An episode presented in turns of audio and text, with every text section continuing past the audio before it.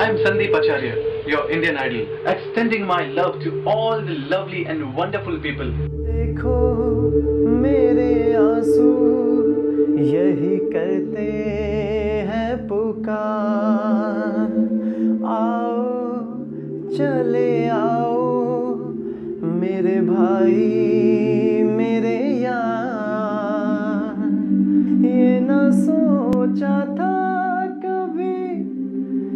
इतने याद आओगे तुम?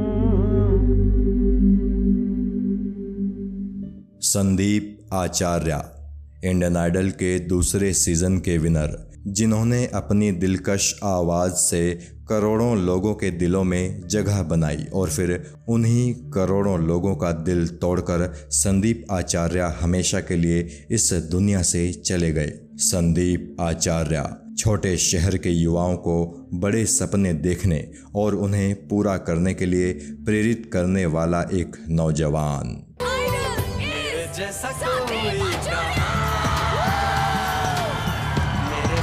साथ किस्सा टीवी की आज की पेशकश। श्रद्धांजलि है संदीप आचार्य नाम के एक ऐसे फनकार को, जिसने अपनी मासूम शख्सियत और मीठी आवाज़ से हर किसी को अपना मुरीद बना लिया। संदीप आचार्य के इंडियन आइडल तक के सफ़र और फिर अचानक उनके इस दुनिया से चले जाने की कहानी को आज हम और आप जानेंगे।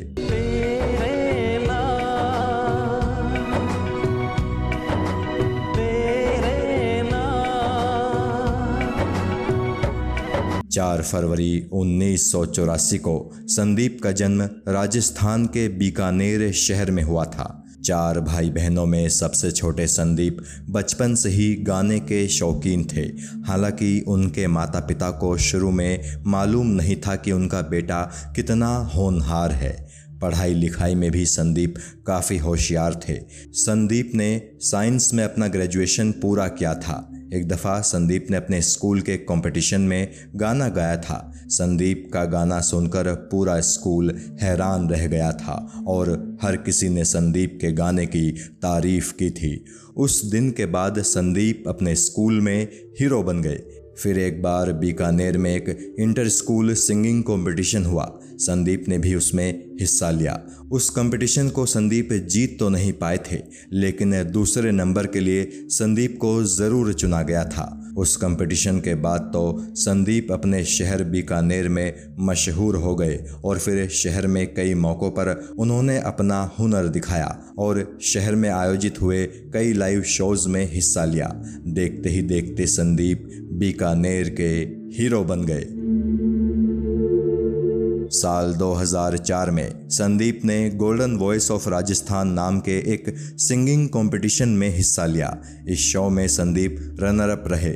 इसके बाद साल 2006 में, संदीप ने इंडियन आइडल के दूसरे सीज़न में हिस्सा लिया। बस, यहीं से संदीप की किस्मत बदलनी शुरू हो गई। Sandeep Indian Idol season two के फाइनल तक पहुँचे और फाइनल में विजेता होने का खिताब भी उन्होंने अपने नाम किया। इंडियन आइडल के उस पूरे सीज़न में संदीप ने दर्शकों को अपनी सुरीली आवाज़ से मंत्रमुग्ध किए रखा। लोगों को संदीप के गाने का अंदाज बेहद पसंद आता था। शो के सभी जजेस को भी शुरू से ही उम्मीद थी कि ये लड़का शो में काफ़ी आगे तक जाएगा। जिस वक्त संदीप ने इंडियन आइडल सीज़न टू को जीता था, उस वक्त उनकी उम्र मात्र 22 साल थी। इस जीत के बाद इनाम के तौर पर संदीप को एक चमचमाती मारुति बलेनो कार और सोनी बीएमजी के साथ एक करोड़ रुपए का कॉन्ट्रैक्ट मिला था। आपको बता दें कि जिस साल संदीप ने इंडियन आइडल में हिस्सा लिया था, उसी साल नेहा कक्कड़ ने भी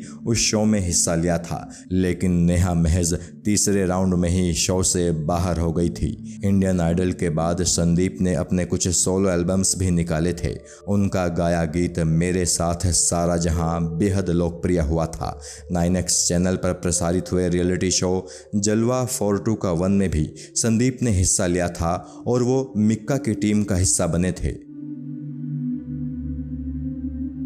इंडियन आइडल जीतने के बाद संदीप को हर वो चीज़ मिली थी जिसे पाने का ख्वाब कोई भी कलाकार देखता है।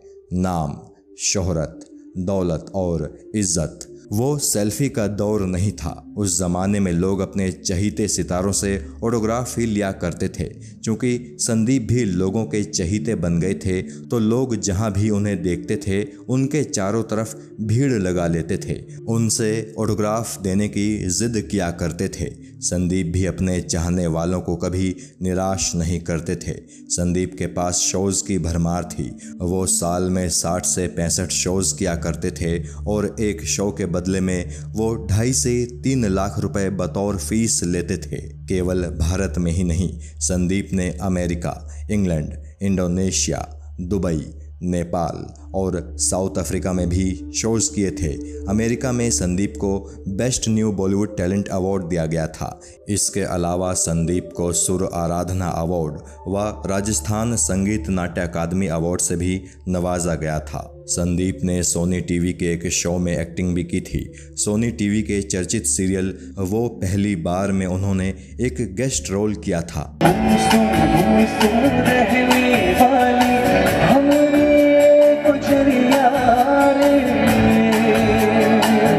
संदीप की ज़िंदगी में हर तरफ़ से खुशियाँ ही खुशियाँ आ रही थी। माता पिता संदीप पर गर्व करते थे। माँ ने बड़े ही शौक से अपने लाडले बेटे के लिए एक लड़की ढूंढी और साल 2012 में संदीप की शादी बीकानेर की ही रहने वाली नम्रता नाम की एक लड़की से हो गई। संदीप की शादी भी बढ़िया चल रही थी। उनकी पत्नी गर्भवती थी और वो खुश थे कि अब जल्द ही उन्हें पापा कहने वाला कोई दुनिया में आने वाला है। इसी बीच संदीप की तबीयत खराब हो गई। शुरू में डॉक्टर्स ने बताया कि संदीप को पीलिया हो गया है और घबराने की कोई बात नहीं है। वो जल्दी ही ठीक हो जाएगा। हुआ भी कुछ ऐसा ही। कुछ दिन दवाई खाने के बाद संदीप को लगा कि वो पूरी तरह ठीक हो गए हैं। इसी दौरान संदीप अपने परिवार के साथ बीकानेर में ही अपने एक रिश्तेदार की शादी अटेंड करने पहुँच गए, लेकिन उस शादी के दौरान ही संदीप की तबीयत अचानक से बहुत ज़्यादा ख़राब हो गई। संदीप के रिश्तेदार उन्हें लेकर अस्पताल की तरफ़ दौड़े। अस्पताल वालों ने सलाह दी कि संदीप का इलाज दिल्ली या गुड़गांव के किसी अस्पताल में कराया जाए तो बेहतर होगा। आनंद फानंद में ही संदीप का परिवार उन्हें लेकर गुड़गांव के मेदांता अस्पताल आ गया।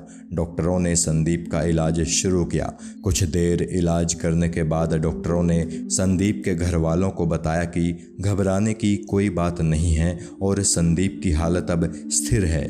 परिवार को लगा कि संदीप जल्द ही ठीक हो जाएँगे और वो उन्हें लेकर अपने साथ वापस अपने घर बीकानेर चले जाएँगे। लेकिन अगले दिन दोपहर, यानी 12 दिसंबर 2013 के दिन, अचानक संदीप के गुर्दों ने काम करना बंद कर दिया। डॉक्टरों ने काफ़ी कोशिश की कि संदीप की जान बचाई जा सके, लेकिन संदीप को नहीं बचाया जा सका। हम सब के चहीते संदीप आचार्य 15 दिसंबर 2013 को ये दुनिया छोड़कर हमेशा के लिए अनंत की यात्रा पर निकल पड़े। संदीप के परिवार वालों का रो रो कर बुरा हाल था। उनका गम ये सोचकर और भी ज़्यादा बढ़ गया था कि महज 20 दिन पहले ही संदीप की पत्नी ने उनकी बेटी को जन्म दिया था। संदीप ने अपनी बेटी का चेहरा तक नहीं देखा था। आते जाते जो मिलता है तुम सा लगता है। हम तो पागल हो जाएँगे ऐसा लगता है। संदीप की मौत की खबर जब मीडिया में आई तो लोग सदमे में आ गए। किसी ने नहीं सोचा था कि स्मित सिंह की तरह संदीप आचार्य भी कामयाबी मिलने के बाद इतनी जल्दी ये दुनिया छोड़कर चले जाएँगे। स्मित सिंह की कहानी भी किस्सा टीवी एक दिन आपको ज़रूर बताएगा। अपनी मासूमियत और मधुर आवाज़ से संदीप ने कम वक्त के लिए ही सही, लेकिन भारत के लोगों के दिलों पर राज किया है। किस्सा टीवी संदीप आचार्य को नमन करता है। और वादा करता है कि संदीप आचार्य हमारे दिलों में हमेशा ज़िंदा रहेंगे। जय हिंद।